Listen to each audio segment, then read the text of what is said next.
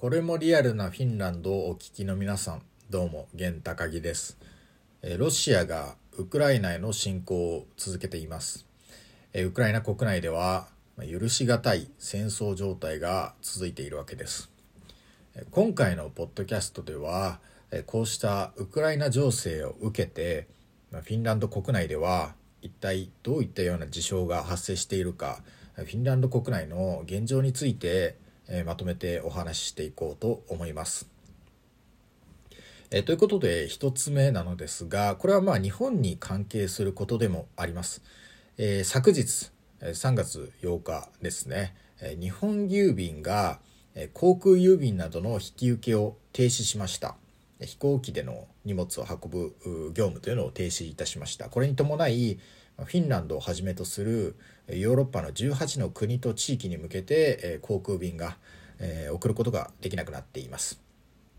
なので EMS 国際スピード便スピード郵便であるとか、まあ、通常の航空便は送ることができません。船便は動いているようですがこれも3ヶ月ほどの遅れが生じてるそうです。通常でも船便は3ヶ月4ヶ月ぐらいかかるものなので、えー、新たに送るとしても届くのは半年であるとか7ヶ月後というふうになっています。フィンランド以外にもイギリス、ドイツ、フランス、ベルギー、チュニジアなど様々な国に航空便が遅れなくなっています。というのもやはり日本郵便によると、まあ、あの現在そのロシア上空を飛べない関係で、えー、航空会社がですね、まあ、減便していたりとか迂回ルートを通っているってこともあって、まあ、十分な輸送力が確保できないということが理由で、えー、新規の引き受けを停止したようです。で飛行機で言いますと、えー、もともと日本とフィンランドというのは9時間半であるとか10時間ぐらいであの到着する距離なんですがこれもロシア上空を通過できないので、えー、JAL だとですね北回りルートというアラスカ経由になりますかねそちらで行くということで、えー、まあ34時間ぐらい伸びて13時間とか14時間とかいったようなあルートに変わっているようです。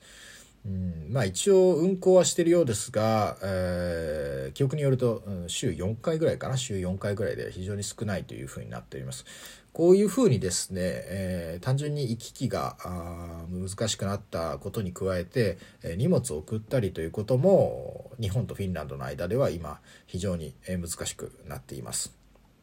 とここまではですね日本にも関係するような、えー、話をしてきましたが、えー、ここからは、えー、フィンランド国内でのですね、ま、反応であるとかあ状況であるとかを、えまとめていくつかご紹介していこうと思います。えー、物の値段などの話ですがあ単純にですね生活してる中でそこまで、えー、意識するようなことはまだないですね。えー、もちろん今後食料の値段が上がっていく可能性はあるそうです。ニュースで見たところ、えー、まだそのそもそもすでに今年なんか3.2%ぐらい、えー、去年の1月まあ、今年の1月の段階で、えー、単純に去年の1月よりその食料の価格が3.2%ぐらい、えー、上昇しているようなんですね。ただこれはあの1月の話なのでこのウクライナ情勢が影響しているというわけではなく単純に上がっているようです。でもちろん今後それがさらに上昇していく可能性はあるというふうに見られております。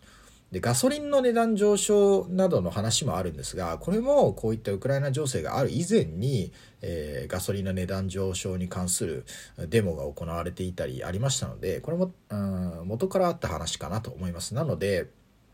まだですねえそこまで何かこう生活に直接的な影響があるような、まあ、値段の変動であったりとかえ商品の不足というのはえー、見受けられません、まあ、ガソリンの値段とかは上がってるのかもしれないんですが、まあ、あの自分が今あの車を使う生活ではありませんのでまだちょっとわからないという感じでございます、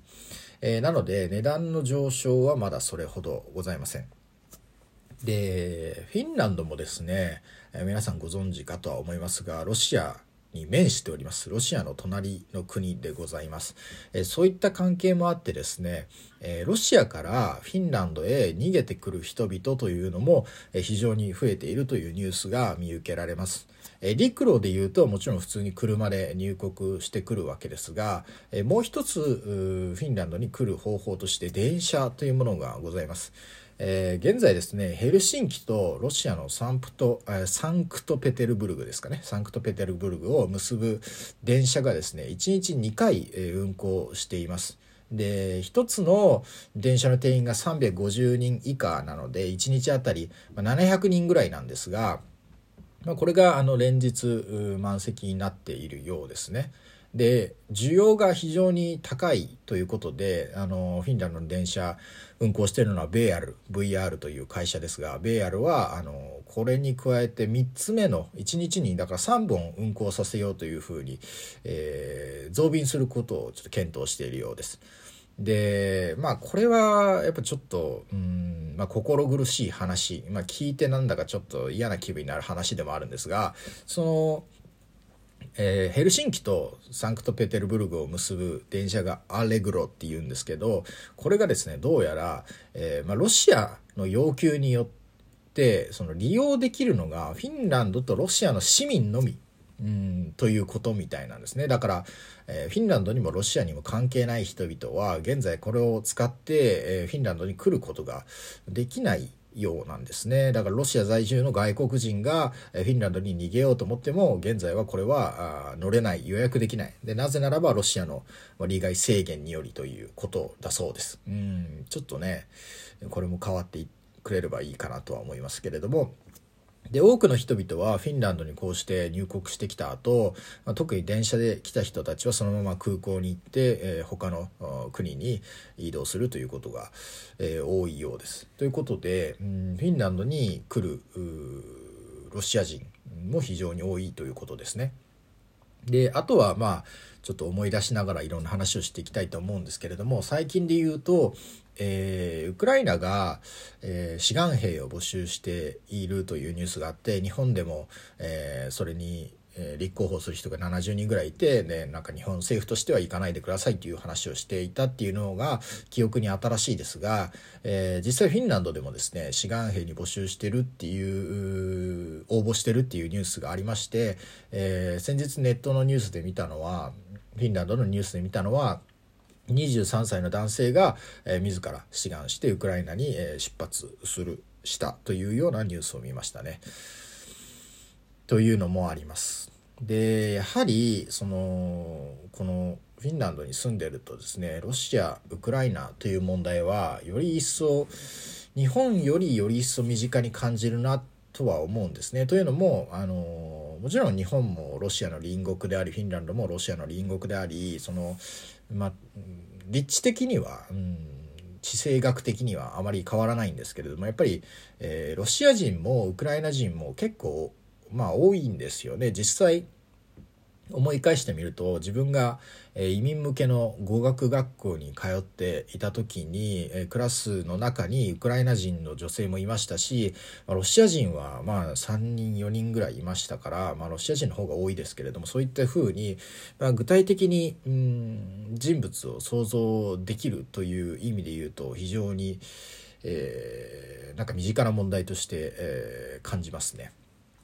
でまあ、今はもう侵攻開始からおよそ2週間弱が経って、まあ、かなり状況も変わっているんですが、えー、非常に印象的だったのはですね、えー、ロシアの侵攻、まあ、この戦争が始まった、えー、初日であるとかその2日目ぐらいはですね、まあ、SNS 上で、え見受けられたのが、まあ、このロシア人差別はやめようという投稿がね非常に多く見受けられたんですね。もちろんこの、えー、プーチンをはじめとするこのロシア政権のやっていることは完全に否定しつつも、えー、それと同時に、